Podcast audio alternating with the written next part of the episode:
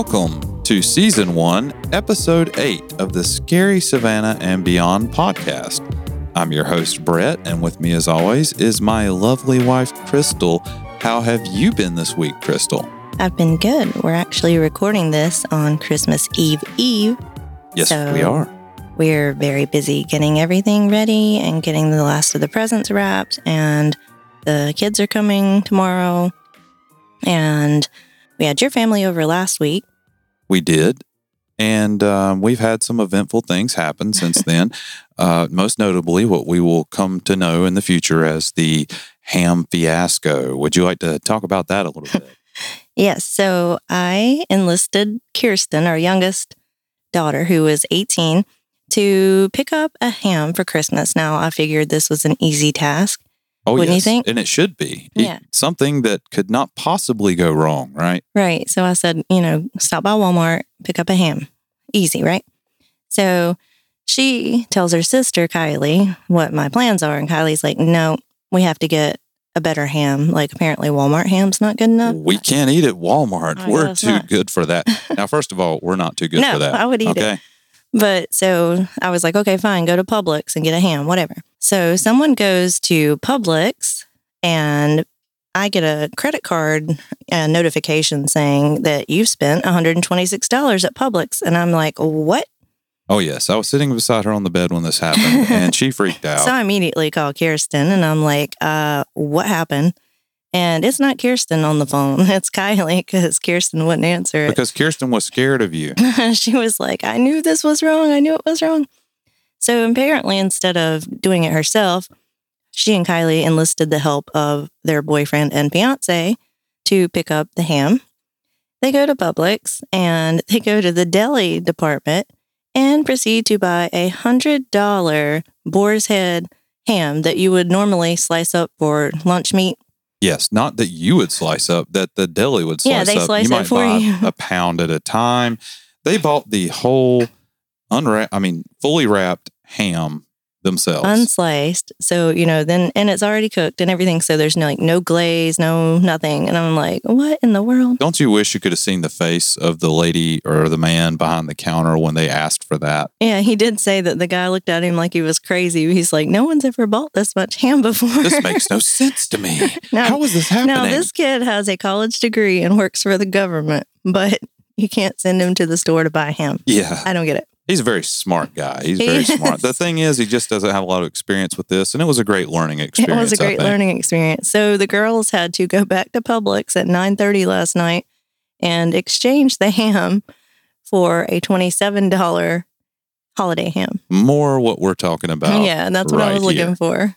Okay, so that was a So that very was funny. entertaining event, wasn't it? Hopefully that's the worst thing that happens Of this course, week. you didn't seem to be very happy about it at the time. I wasn't. Well, when you get a charge for a hundred and something dollars on your credit card when you're thinking it should be 30, um, I'm not you were happy thinking with that. they just picked up a few extra yeah, items. I was like, what did y'all buy?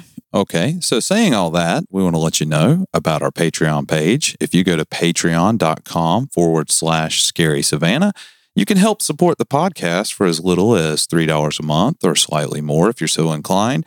And if you do so, you can get some pretty cool merchandise, right, Crystal? Yeah, we've got mugs and shirts and stickers and Coffee backpacks. mugs. Oh, you said that. I did. But they're so cool. Backpacks. It's so nice. You got to say it twice. You know what I'm saying? You really don't if you listened the first time. I'm just trying to cover up my tracks here. You know what I'm saying? So go there, support us. Uh, you can also find us online at www.scarysavannahandbeyond.com or www.scarysavannah.net. You can find us on Facebook, Instagram, and Twitter using the username at Scary Savannah. And now we have two new things on social media. We have a YouTube page, which to get to it, just go to our website, which I mentioned earlier, and the link to the YouTube page will be on there. And we also have a TikTok.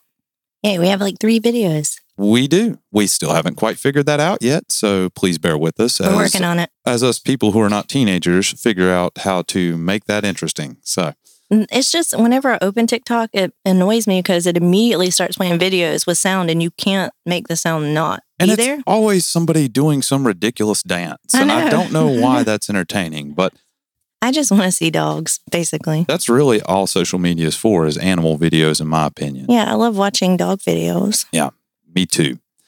So, that being said, you can also reach us at the phone number 912 406 2899. Once again, that's 912 406 2899.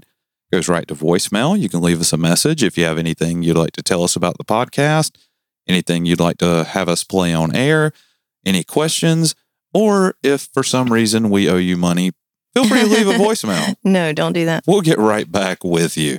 We're going to give you an update off of a previous episode before we jump into what we're talking about this week. We actually took my parents over to the Pirates House. They were in town a week or so ago for our early Christmas celebration, and they've never been there. So we thought it would be a neat experience to take them there. Don't you agree? Yeah, I always loved the Pirate House. I think they enjoyed it. They did. We didn't see any ghosts, so I think your mom was okay with that because Well, she's not big into seeing ghosts. Even though she's seen them, she says. You say we didn't, but if you watch a video I'm going to tell you about in a minute, you were there. Well, I mean, we didn't see an actual ghost, maybe. Okay. Um, well, we were there also because we had a little bit of interest in maybe having another go at capturing something paranormal while we were there. Um, we reserved a table, and even though it was near Christmas, the restaurant wasn't very crowded. Yeah, it was surprisingly empty because everyone's out of town. uh, we had easy access to walk around and take some additional videos and audio recordings in an attempt to maybe capture something uh, worth playing for you. Yeah, I like that. This time you could basically walk around anywhere you wanted without feeling like you're bothering people because there wasn't that many people in there. Yeah. And this time I actually did steal Crystal's idea and I had the seafood platter. And you need to make sure that you try the fried green tomato appetizer if you do go here because it's freaking amazing, right? Yeah, it's like served with some like homemade pimento cheese, which sounds weird as a combination, but it was actually delicious. It was very smoky too. The Yeah. pimento cheese is smoky. It works. yeah. So get the appetizer. Yeah. So we sat in the main dining room, and that's centered basically between the stairs to the rum cellar, which is where the tunnels supposedly are, and the remnant of the old herb house. Our server, I think it was Christy. Christy, our server, Christy, uh, said she had been working there for not very long. I, I think she said it was just about a, a year or so. Was yeah, I right? think so. I wanted to ask our server some questions about whether or not she had had any experiences there since we had a different server than our previous time. And I did get the opportunity to do that. And she actually told us about some ghosts that we, neither one of us has actually even read or heard of in uh, any writings, right? Right. I hadn't heard of Sarah. Yeah. So these ghosts are apparently both focused around the herb house. And that just happens to be, and this is debated when I did some research, but we're going to go with yes, this is true. it's supposed to be the oldest extant building in the state of Georgia, with claims of it being constructed in or around 1733 or 1734. Did you say the oldest extant building? Yeah. What's that mean? That's a great question. I think it means still standing. Oh, okay. I think it means. I'm probably wrong. Maybe we'll Maybe get a we should've looked that voicemail on that. up. I don't know. It's a great word, though. I just wanted to. say Well, it's not it. in the notes, so I'm like, did you just make that word up? Nah, I just make words up all the time. I, so I- 1733, that's the year that Savannah was founded. we're going to keep it a little loosey goosey here and say that you're right and that I'm right too. Well, I know I'm right about Savannah being founded in Well, 1733. I'll tell you what I know I'm right about. I'm right about knowing that you're right about what you know. and let's just say I was right. okay. for the sake of the story, she told us that there is a ghost there named Sarah. And when we talk about the herb house, it from the street you can see it and it looks like it's its own building alongside the pirate house. But when you go into the restaurant, everything's sort of adjoined together. So when you're sitting in the main dining room at the pirate house, there's a doorway that you walk into to go into what was the herb house. And there's a large table there that's set up with a play setting. It's almost always got people in it. That's why we've never really been able to walk in there and check it out. Do you remember what she said happened to Sarah? I believe she said that either she was pushed or jumped headfirst into a well, and that's how she expired. Yeah, like there was a well right out in front of the herb house, and either she was pushed or jumped. Like, I don't know why you would think to jump down a well. There are better places to jump in Savannah. Yeah, just jump in the river. I guess you couldn't have jumped off the Talmadge Bridge because I doubt it was built in the, no, uh, but you know, people are always jumping off like the third story of a house or whatever. I doubt the well was Yeah. that deep. yeah, the lady at the Sorrel Weed House jumped off of a, you know, more makes more sense, really, right? Yeah, that's what I said. Like, She was probably Third pushed story. Anyways, we can't substantiate that this actually happened. This is just what we were told, so we're going to go with it. The lady's name was Sarah, and our server first heard about this while she was working late with one of her fellow associates. And it seems that this particular ghost has a fondness for women. And if she thinks that you will listen to her, she will call you by your name. They were working to close, and her associate kept getting frustrated because someone kept calling out to her. She questioned the other employees as to who kept summoning her, only to find out that no one did. creepy. Ah, there's my word. ding ding. Later, our server said that she had experienced the same thing, and it always seems to come from the herb house area. Yeah, so we tried a little experiment. We did. We tried a little experiment. I went in there with my mom to try to force her to be a sacrificial lamb to see if she could get her name called out. And I walked in there with her. I was going to protect her if a ghost came out. You know, I would have done the right thing. I would have pushed her into the ghost and ran out of the room. But that didn't. Ha- I'm just kidding, mom. I wouldn't have done that. You would not. no. I did some audio recordings trying to capture some EVPs while my mom was talking to whatever was in that room. Unfortunately, I didn't capture any EVPs. The only thing I captured were some Christmas music from Frank Sinatra and that um, Feliz Navidad song that plays all the time everywhere, right? Yeah. Yeah. So didn't capture anything. So we came back in to eat after that. And so Crystal took it upon herself to go in there and investigate on her own, didn't you? I did. I did a little video and I went in the herb house and it was dark in there. They had the lights out. And I called out to her and told her my name and I didn't get any response. Shocker. It is a shocker, isn't it? You sort of expected I that to did. happen. But as I turned to walk back into the other part of the restaurant, I was still videoing and I did capture several orbs and like misty, I don't know what you'd call it, I would call it misty orbs. misty orbs and Yeah. like colored orbs. But. I'll play the video for you on the website and you can decide what Yeah. it is. It is currently on our YouTube page, so go look at it. There are several orbs. Now, I don't know if maybe it's a refraction of light on the camera lens. One of them looked like it could have been, but the rest of them were moving in different directions. Yes, there is one specific orb that I saw that when she was turning to the right, it popped up and then went to the right. It didn't follow along the way that her camera would have been going. So that might have been something. So why don't y'all go check it out and Maybe it a- was Sarah. it could have been. You leave us a comment and let us know what you think. Is it real? Is it fake? Uh, it's not fake because we don't know how to fake stuff. Yeah, we it didn't actually fake it, happened. but I'm I don't know what it is. it might have been a Because natural usually when we capture orbs, it's in the dark and we have our flash on, you know, and you're always like, oh, you know, that's dust or Yeah, whatever. or a bug. Yeah. And I didn't see any bugs. in Yeah. there. So it was not, I don't think it was. and it was dust. not a an object blocking light. It was a bright light in and unto itself. So Yeah. So it was pretty cool. Yeah. Another ghost that they have in their herb house is apparently that of a child. He is said to love the stairs in the herb house and will hide under them and climb up them, and you can hear his laughter echoing through at times. When my mom and I walked in there, uh, the stairs actually led up to the second floor. It's currently blocked off, and that led to a hayloft where the herb house keeper would sleep. So I don't know. Maybe this kid was uh, a child of one of these people that kept the house. Maybe So did this happen before it was the pirate's house with all those raucous men hanging out there? I don't This know. had to happen because they wouldn't have had kids in there. Yeah, maybe the people that ran the restaurant had children That's true. or the bar. I, I don't know. So did you see the child? I did not see Did the you hear the child? I didn't. All I saw was a liquor bottle sitting on top of the steps that I think was placed there for the child or maybe for Sarah. I'm not sure. Trying to keep her in the holiday spirits is all I'm thinking. That'll do it. Yeah. So that's going to bring us into the point where we start talking about our stories.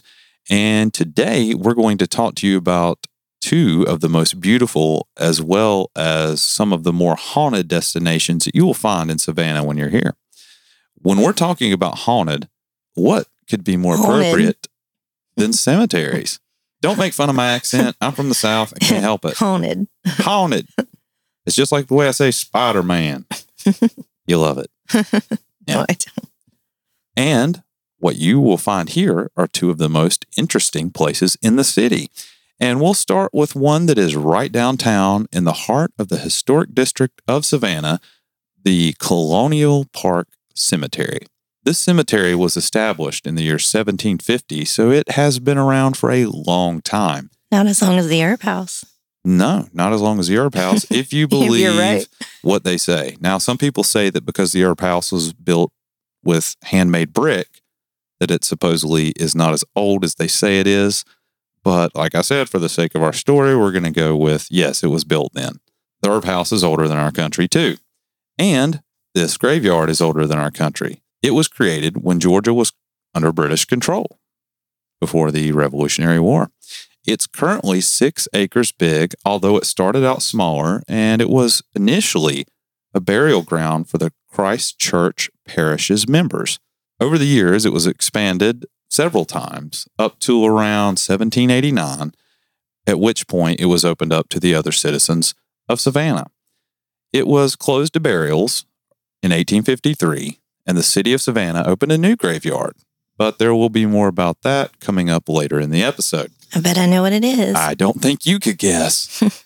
um, an interesting note about this site there are around 600 marked graves, although that's nowhere near how many people are actually buried here. Like to take a guess at how many? Thousands.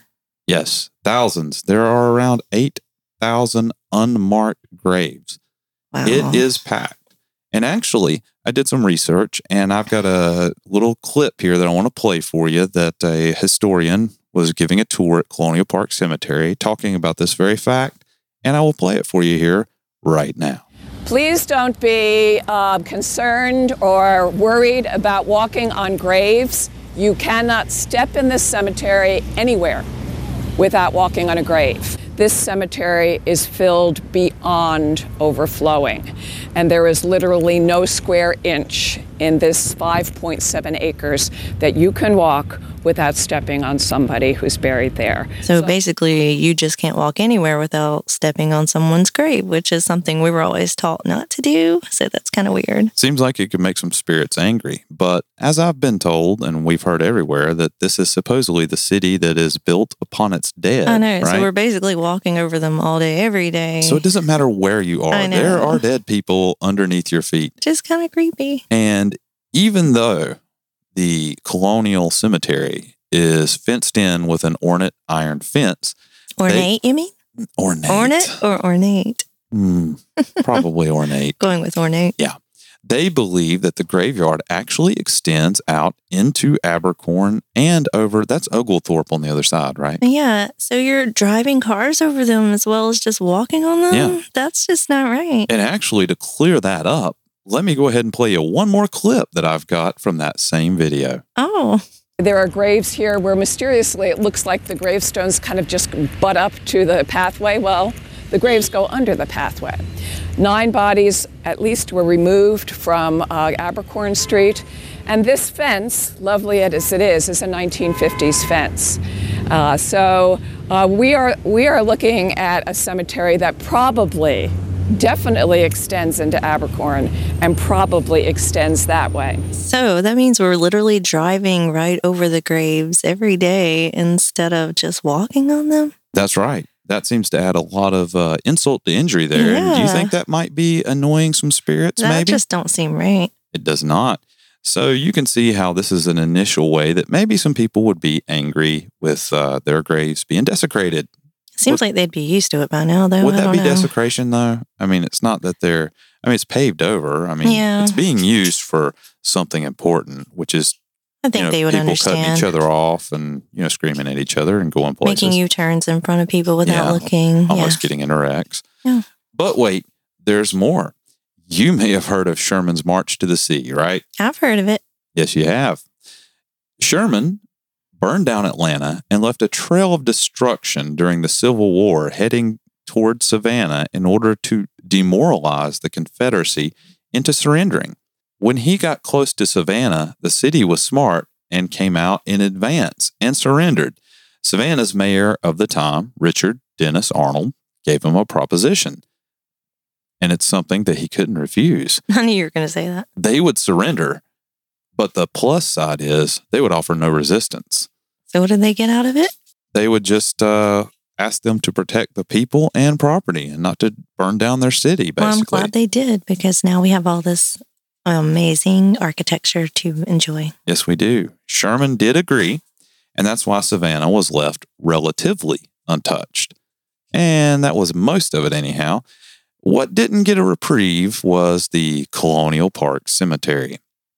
I don't think I'd be messing with the cemetery. That'd be like the last place I'd mess with. If you're superstitious, I guess so. I don't know if people back then were as superstitious. It seems like they would have been more I think they were. Yeah. So Sherman's troops took up residence there in the cemetery.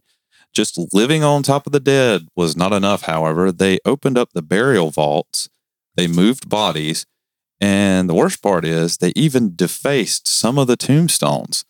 An example of this can be found on Josiah Muir's gravestone, which can be found on the back wall of the cemetery. You know where they have the headstones on the brick wall? Yeah, it's like uh, where Renee Rondolier is supposed to be hanging out. Towards the center, I think. And I think Renee Rondolier was like down near the end, right? Yeah. Okay.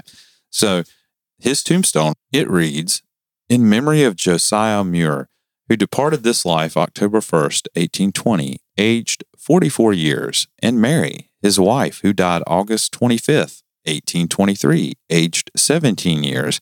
Also, Louis Phoenix, believe that's how it's written, their son, who died October 18th, 1820, aged 12 years.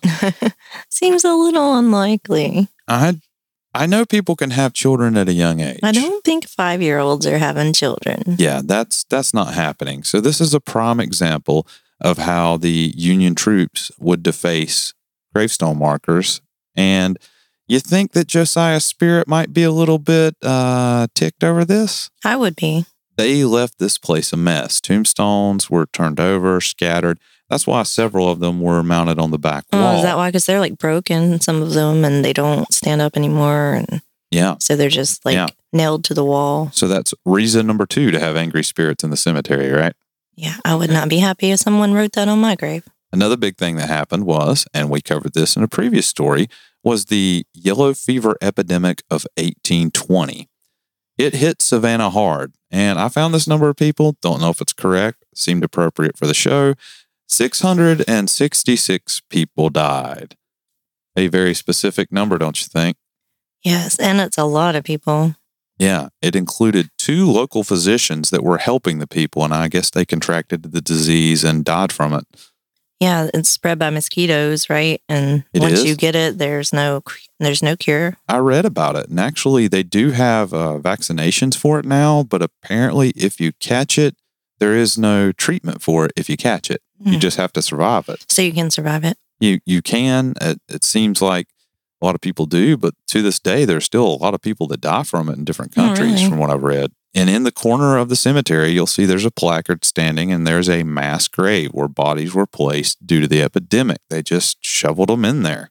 And that's terrible. I Yeah. wonder what the population was at the time because that seems like a huge portion of the population in 1820 since they, you know, they hadn't even been here 100 years. It does seem like a huge portion of the population. And, um, you know, with the fire going on at the same time, it's got to make you think uh, are those two events tied together in any way?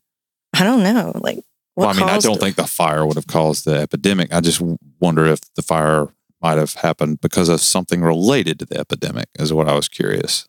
I don't know. We should look more into the fire of We will. Perhaps there will be another episode about this. So there was a lot of grief and anguish tied with that event. You can imagine you've seen how the pandemic has treated us here. Yeah. So the pandemic then, I'm sure, had similar effect.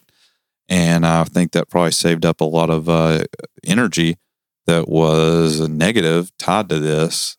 With that being the same year as the Great Fire, a lot of anguish in Savannah in those years. It was not a good year. It's not a good year for the city. So that's number two, and possibly number three if we're counting the If we count the fire, Fire. because people probably died in the fire too. Yeah. Another thing that might cause hauntings, and this one I think definitely would create some angry spirits, is that there is a history of having quite a few duels I at this think that's time. just fascinating that men settled their scores this way. Yeah, yeah. And this was how men settled matters when they thought they were worthy of fighting about to the grave. And but what you- could be that important? What, what could be that important? Do you want to know what's that important? because I've got a little bit of an Yeah, example. and for me, I'm thinking this it just makes perfect sense to kill somebody over. It could have been something as simple as a cutting remark or a slight to one's honor that could lead to this. someone's honor? Oh my goodness. Yeah, it's worth death. It really is. And I'm telling you, if we still dueled today, I've probably been shot a hundred times over and not even realized that I'd done something wrong. probably.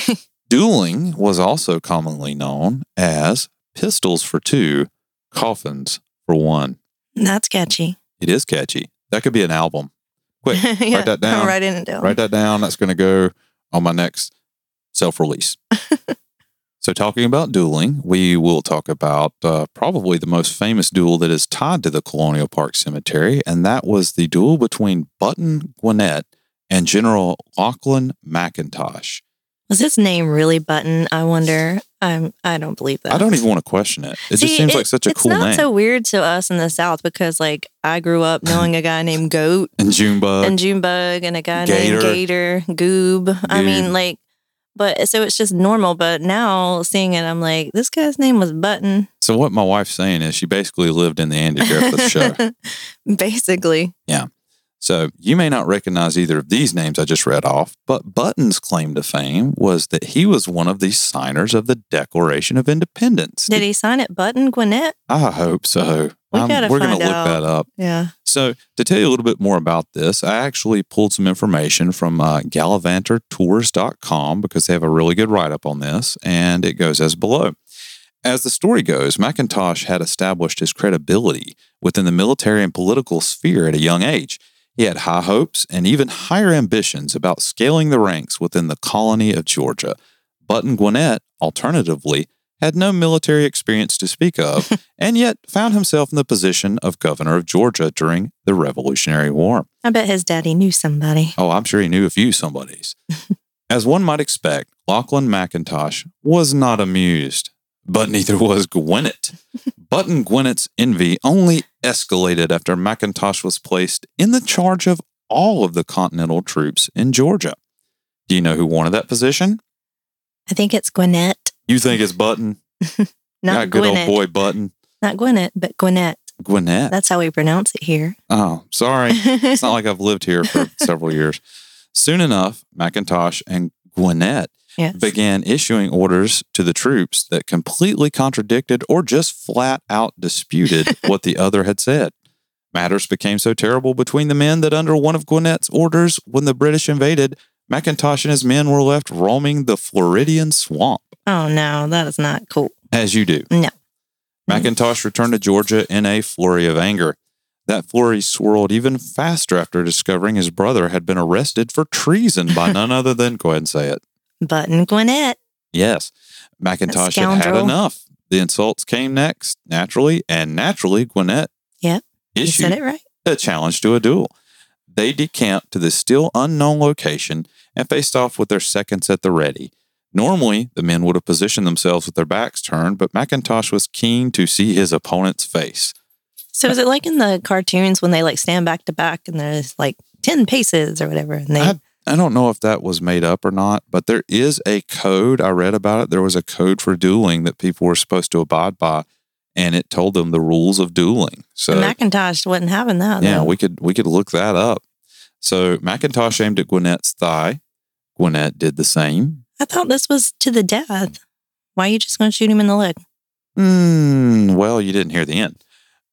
In traditional duels, from what I read, is it, it wasn't necessarily to the death. It was Oh, just till the other lame. party Gave said- up. gave up, or you injured them sufficiently to where they couldn't do anything about it. Oh, So you're like maimed for life.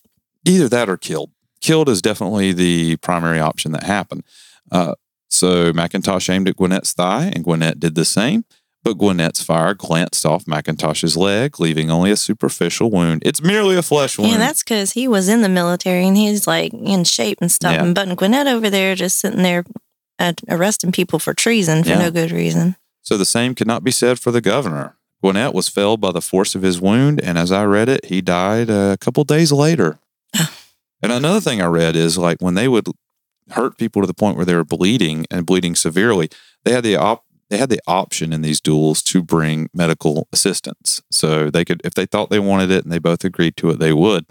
But most of them did not. So what that meant was, if somebody was severely injured, they were basically left to bleed out at this site of the duel. Oh, but would they leave the governor of Georgia?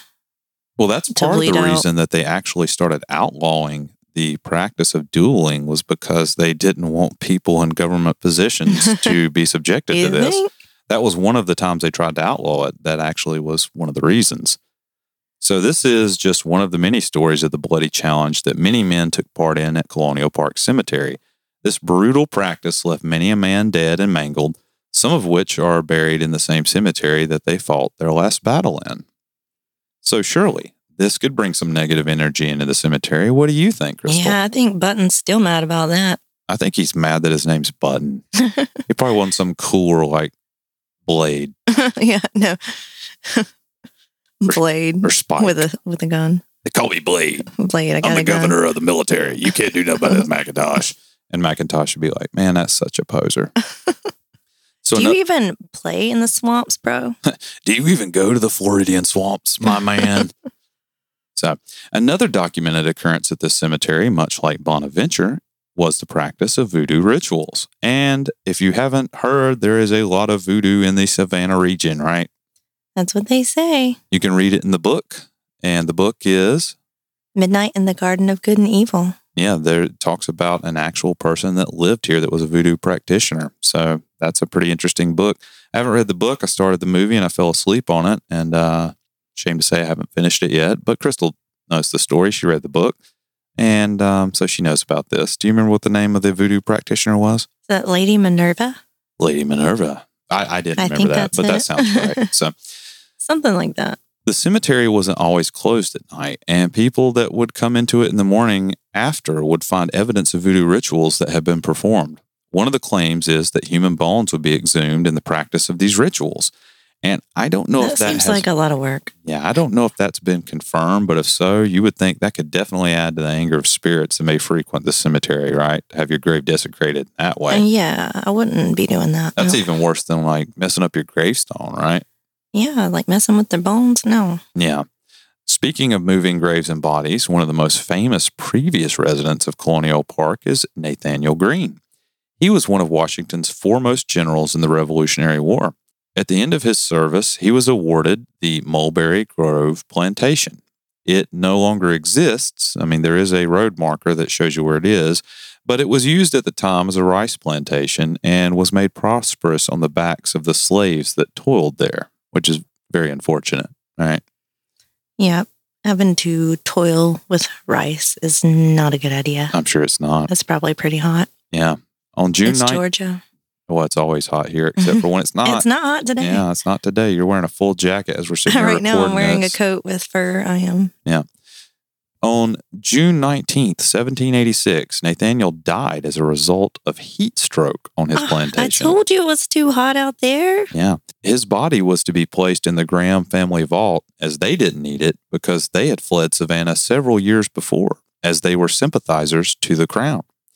Uh, Mm. Yeah. A few years after his burial, Nathaniel's son, George Washington Greene, died as a result of his boat capsizing near that same plantation.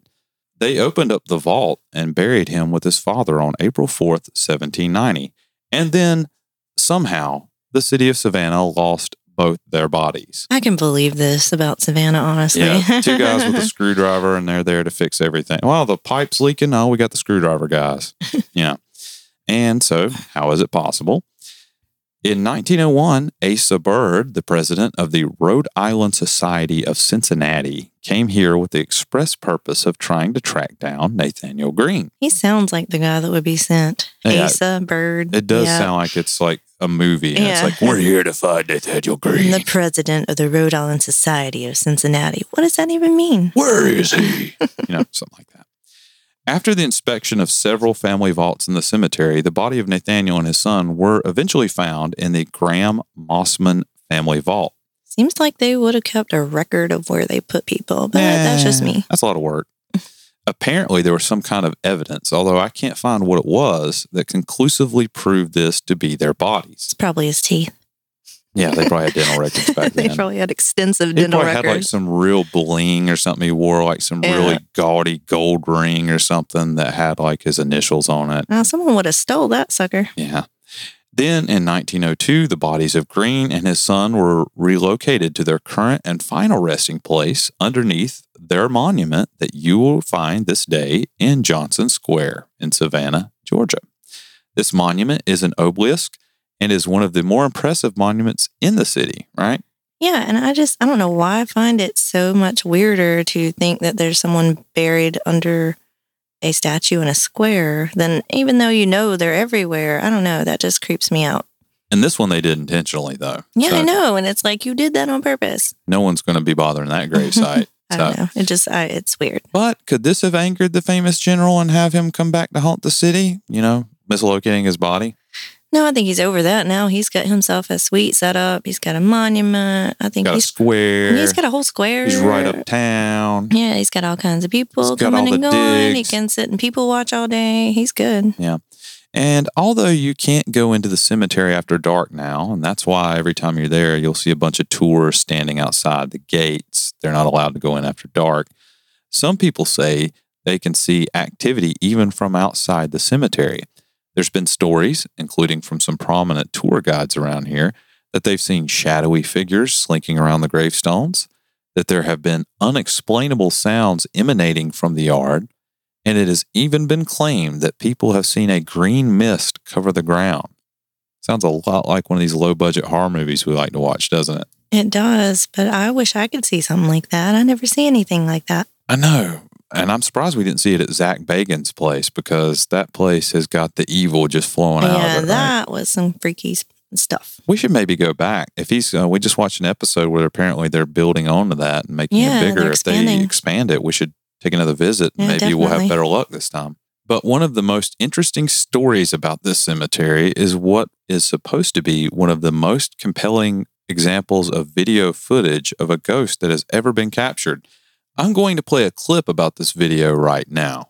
December 31st, 2008. My mom gave me that video camera and was like, you know, film whatever you want. Jesse zoomed in and out on various tombstones, and then he saw something strange. And out of the corner of the camera, uh, I just, this kid caught my eye. He says a child running after a shadowy woman. Couldn't even see her face, so I just focused on this kid. He says the figure suddenly jumped onto a tree. Moments later, it dropped and disappeared. Back home in Akron, Jesse's family watched it repeatedly.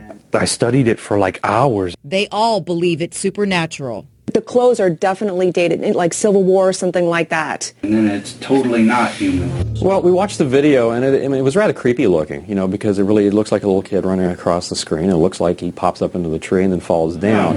Back it up. The Creature Core experts analyzed the video for nearly two hours. Gut feeling is I don't think they actually faked this. I definitely don't think it's faked. So, Crystal, you've watched this video and you've heard what the experts had to say. What do you think about this? I don't know. I think it's pretty compelling. Do you think it's real? I think it's not fake. Yeah, I don't think you could fake it with the VHS and all that. I mean, it's not like what we have today where you can just like manipulate all kinds of settings and stuff. I mean, don't it would have been possible, but it'd been far more lot of work. difficult with, uh, there's less expertise And to what then. end? You know, what's Yeah. he trying to get? Yeah, if they're trying to get famous off of it. And Yeah. This happened several years ago, so I'm not thinking that they got super famous, but it is definitely something you have to watch. And I'm going to go ahead and link that video to our uh, our webpage, and you will be able to watch it yourself. Just go to our blog and look up the video. I'll make sure it's clearly labeled, and you watch it and you tell us what you think. I think it's definitely something that's unexplained. I wish he could have gotten a better view of it because as the child did his ghostly vanishing act, he got shocked and turned the camera towards the ground. If he could have just kept it trained on the ghost, maybe it would have been a little bit more easy to interpret. But Yeah, I think though when you're in that situation, you're not expecting to see a ghost, so you're not like, oh, I gotta keep this trained on it, and then it just like you get all excited. And so I think you would just drop everything if it were you. You I think- would probably drop everything and run because that's just how I roll. I am in fear of ghosts, but I'm getting a little braver. I haven't had an experience yet, but um, you know, might come. You weren't scared of my orbs. So no, that's- the that's orbs good. don't scare me. Now, if I was sitting in bed and I saw some orbs floating over me, might be a different story. so you should definitely come check out this cemetery. It's hard to miss when you're wandering around the historic district. And outside of the potential paranormal, it's just a really nice place to visit. That brings us to our second spot on the episode, the Laurel Grove Cemetery. You will find the Laurel Grove Cemetery to the west of the historic district. It's nearly in line with the south end of Forsyth Park. The cemetery was developed in 1850 once the old cemetery, Colonial Park, and several others approached capacity. It's pretty interesting, right? Yep. One of the interesting facts about this cemetery is that the rights to all of the available cemetery lots were sold out during the Victorian era. And so this park like cemetery likely has the highest concentration of Victorian period cemetery architecture in the entire Southeast. I can attest to that. We were there yesterday and it is quite expansive. Yes, it is uh, much larger than Colonial Park because it covers right at 67 acres. And we probably covered almost all of that. Yeah, with the dogs. We had the dogs Yeah, there. they pulled us around the whole place Yeah. basically. And now every single time we're going to the door, they're thinking they're going to a cemetery now. So yeah, it's their new favorite thing to do. yeah, it was also designed around a natural ravine. And another fact about the cemetery, it's actually a segregated cemetery with Laurel Grove South reserved for slaves and free blacks, and Laurel Grove North for whites. And there's also a small Jewish section and a section of graves for Confederate soldiers. Did you know that over 1,500 Confederate soldiers are buried in the cemetery? I did because I counted each and every one of them yesterday. yeah, we, we were definitely throughout that yard long enough to do that, weren't we? Yeah. Like I said, we took Layla and Coffee with us to visit on the day trip we took the other day. And we wanted to take some pictures and maybe possibly catch uh, an EVP or something in the process, right? Which we may have, and a lot of it is them whining in the background. So Yeah, we captured a lot of ghostly dog barks and whines. they right? don't like us separating. Like I tried to walk them away so he could be alone with the graves, and they weren't having that. No, the pack cannot be broken up. Not even like 10 feet away. Like Layla nearly made me fall over a gravestone trying to get back to him. Yeah, Layla will have a small stroke if she thinks one of us is even 10 feet away, Yeah. like she said. So, buried here, some of the notable graves are Juliette Gordon Low, and she was the founder of the Girl Scouts of America. Her final resting place is nestled under some trees and guarded by an iron fence. Her tombstone is a white cross raised above a grave, and it's covered in a, a bunch of stones and pebbles like yeah, that. Girl Scouts. Uh, yeah, I think Girl Scout troops come and visit, and they leave painted rocks with their troop number on it. So Juliette Gordon Low was actually buried in her Girl Scout uniform, and beside her is a Western Union telegram that says, "You are not only the first Girl Scout, you are the best Girl Scout of them all. With greatest appreciation, Girl Scouts Western Oklahoma." Troops 27, 559, 618, 3155, and 3472. And on her headstone is the Bible verse from 1 Corinthians 13 13 that says, So now faith, hope, and love abide, these three, but the greatest of these is love. Another famous resident you've probably never heard of would be James Lord Pierpont. Although his name may not jump out at you, one of his accomplishments might. He was best known as the writer and composer of the song Jingle Bells in 1857. Oh, that was a long time ago when you would name your son's middle name Lord. Lord. I don't know if it was a title or if that was just his middle oh, Ja- name. but wouldn't it be Lord James or is it James Lord? You can call me James Lord Pierpont. Like you have to say all three names. I hope he talked like that. He did. Did you know that the Jingle Bell song was originally titled The One Horse Open Sleigh?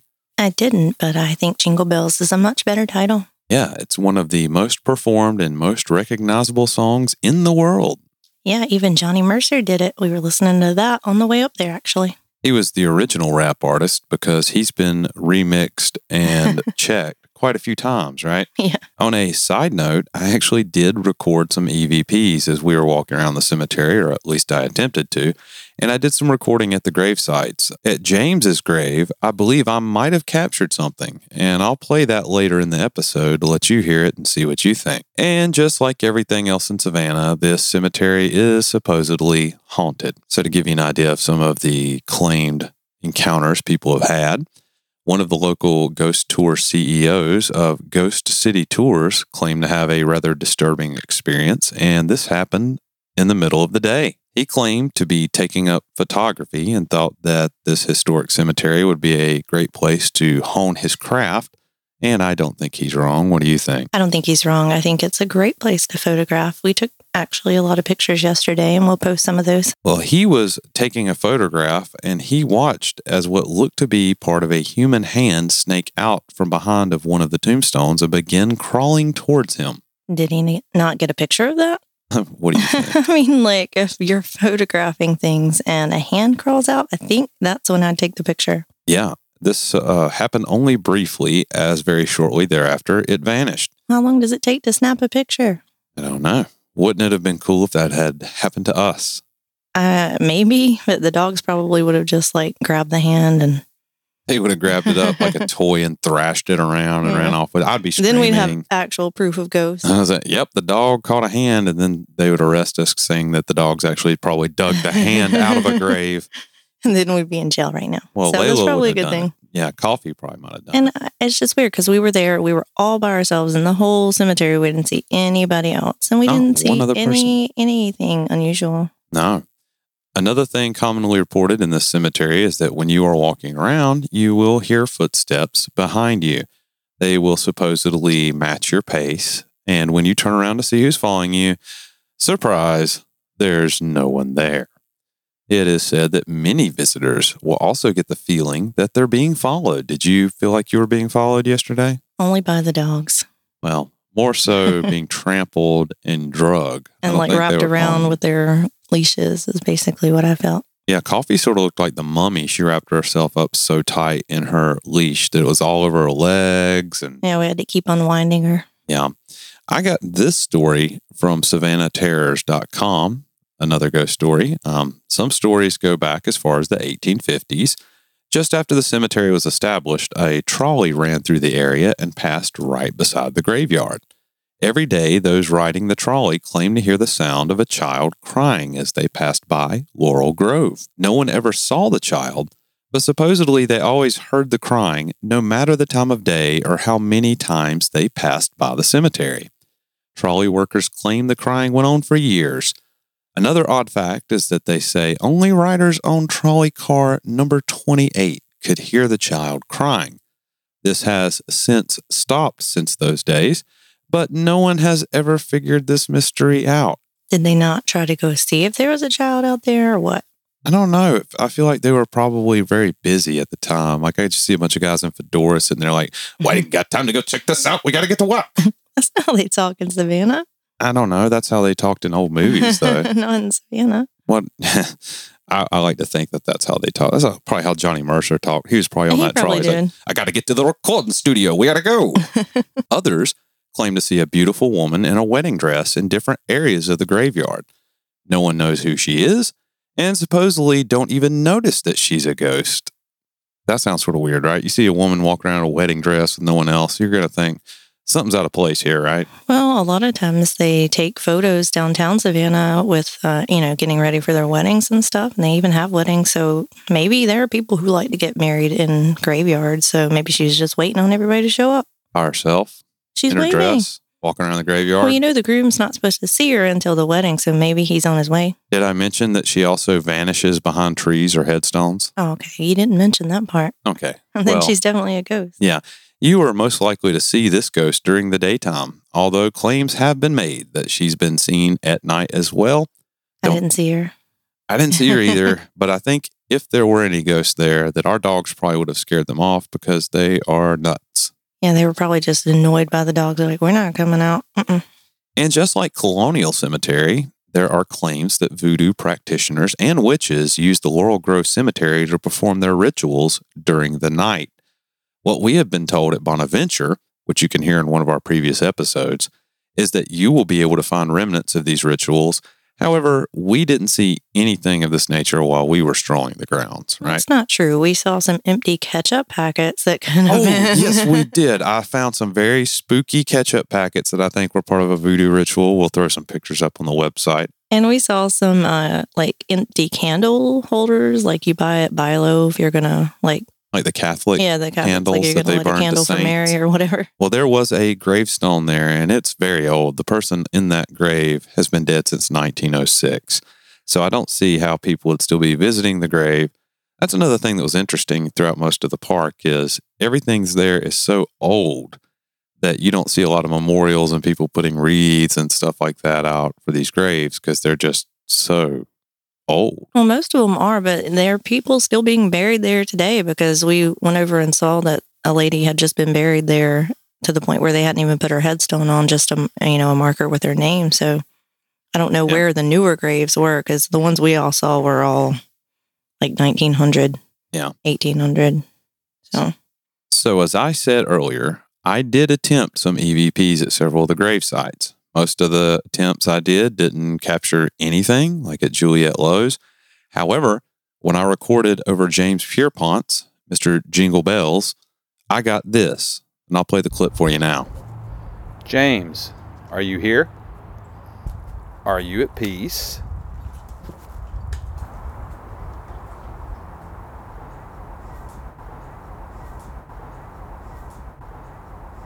Okay, so what do you think? There was no one else in the cemetery with us at this time. We were all alone.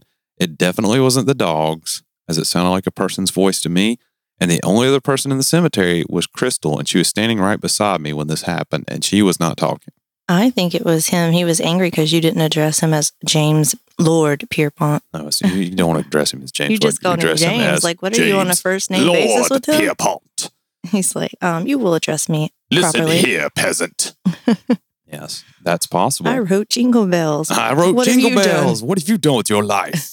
You have a podcast. What is this? this is ridiculous. Get your audio equipment away from my grave.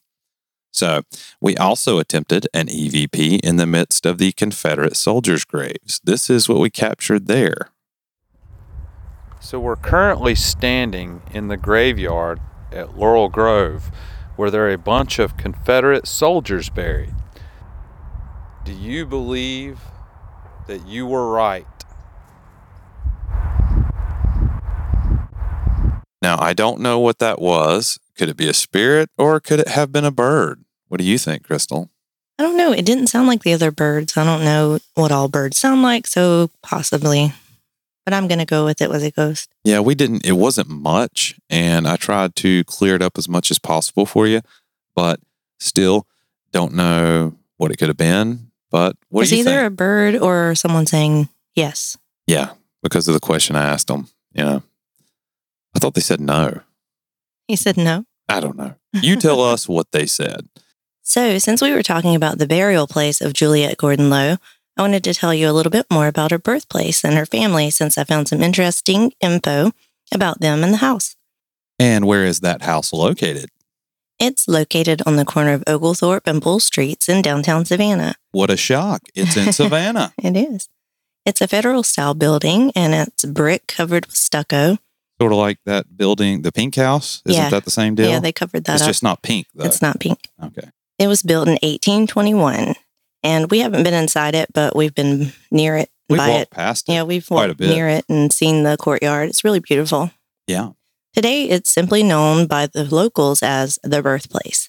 That sounds like what they called the hospital over It where we used to live. It is. Yeah. So, Juliette, who is nicknamed Daisy, was quite accomplished, as we know. She was a painter, a woodworker, a philanthropist, and like we said earlier, the founder of the Girl Scouts of America. Very industrious. She sounds like you. She did a lot more than that, but I didn't have time to write it all down. Okay. However, it's not her ghost that still haunts this house, it's her parents. Okay. Unlike many of the other ghost stories we've uncovered in Savannah that are often born out of tragedy or unrest, this story is a happy one with ghosts who seem to love their home and chose to stick around in some way. Okay. This doesn't sound at all like story we would cover. No, so this is a happy story. Yeah. I, well, it is just about Christmas time. Yeah, we want to lighten it up. It's still the holidays. So Juliette's father was named William Washington Gordon II. now, that is a name. It is. He was named after some lieutenant in the army, something like that. Maybe a Washington? Yeah, not George. Not George. Yeah. Heavens, no. Not George. So he was nicknamed Willie, and he was born in a prominent Savannah family. Okay. So, wait, back up. This guy's name was William Washington Gordon II. And the coolest nickname they could come up with for him was Willie. Well, he's got another one you'll hear in a second. okay. Um, so he was born, like I said, into a prominent Savannah family. He was actually the first Georgian to graduate from West Point Academy. Didn't know that. That's cool. So he fought in the Civil War and eventually became a captain, which is what his wife Eleanor or Nellie affectionately called him. The captain. Yeah, the staff also called him that, captain. Can you call me the captain? No. no. Okay, that's reasonable. After the war, he became the president of the Central of Georgia Railroad, which was an essential transportation link for the cotton industry between Savannah and Atlanta.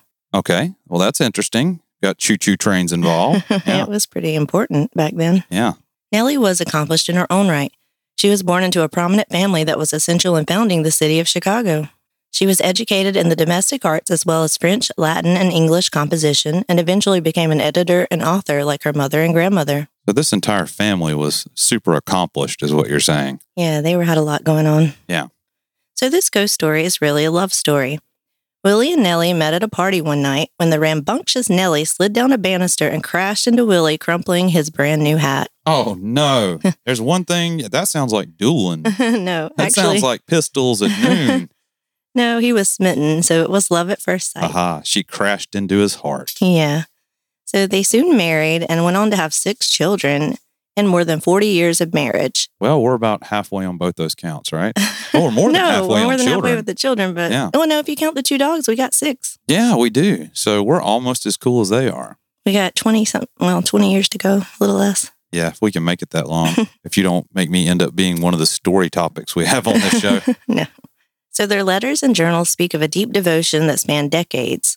So when Willie died in 1912, Nellie was left devastated. She spent her final years in bed mourning his passing until one day, five years later, as the family was sitting vigil at her bedside, it said that she sat straight up in bed with her eyes wide open and arms outstretched. She turned to her daughter Juliette and said, Do not cry for me when I am gone. Everyone should celebrate. I'm going to be with my captain. Capitan. With that, she closed her eyes and died peacefully. Juliette went downstairs to inform the staff, and when she got to the butler, he had tears running down his face. He told Juliette that he had seen the captain walk up the staircase, appearing like he did in his prime, in his favorite gray suit. Then he saw him walk back down the stairs with Nellie, and they walked out the door arm in arm. He said it was great to see him again. So, what do you think about that? I think that that sounds almost too good to be true, but I like it. So I'm going to say I believe in it. I think it's a great, true love story, Yeah. I mean, I- whether it's true or not. me and Crystal are both skeptical about ghosts, to be honest with you. I mean, we've experienced some things, and actually, I, I was shocked that I captured an EVP like I played for you on this episode. So there's definitely stuff out there. So Well, it also said that his daughter-in-law saw him walk up the stairs, not Yeah. just the butler. So And there was would- more than one person saw him. and why would they lie about it? Yeah, why would they? So visitors today say they still see the ghost of Nellie sometimes walking by the window or drinking tea. Uh, we were standing outside. I didn't see anyone in the window. Did you? I I didn't know to look in the I didn't window. either. the building is so interesting to look at that you know i mean you see the windows but if you've been there and you can look some pictures up maybe you should post something on our webpage you can see how cool that building well everything in savannah is cool Yeah, it's just overwhelming when you get downtown. Yeah, just, everything is the trees are towering over you everywhere you go it's not like anywhere else i've ever been Other people say they hear her playing her piano softly. So she also played piano. okay well That's that's, cool. no shock apparently they could do everything Some people hear the footsteps as if Willie is walking up the staircase still, and staff say that the ghosts are particularly fond of electronic devices. uh-oh Often they arrive in the morning and find mounds of paper that has been printed out on the computer printer. Wow, if we walked in with some of the gear that we have and probably will be collecting as time goes on, they're probably going to jump out and just rip it right out of my hands. The ghosts like to turn on and off electronic devices too. So, like maybe Nellie just wants her own phone, and Yeah. then Well, I've got a phone for her now. Yeah, I don't think she'll mind your cracked screen Yeah, since you got a new phone for Christmas. You know, I it was just Christmas. We're actually recording this episode, the finishing portion on Christmas Day, and I got her a really cool thing. I think a few couple cool things, and then she buys me the most awesome stuff in the universe.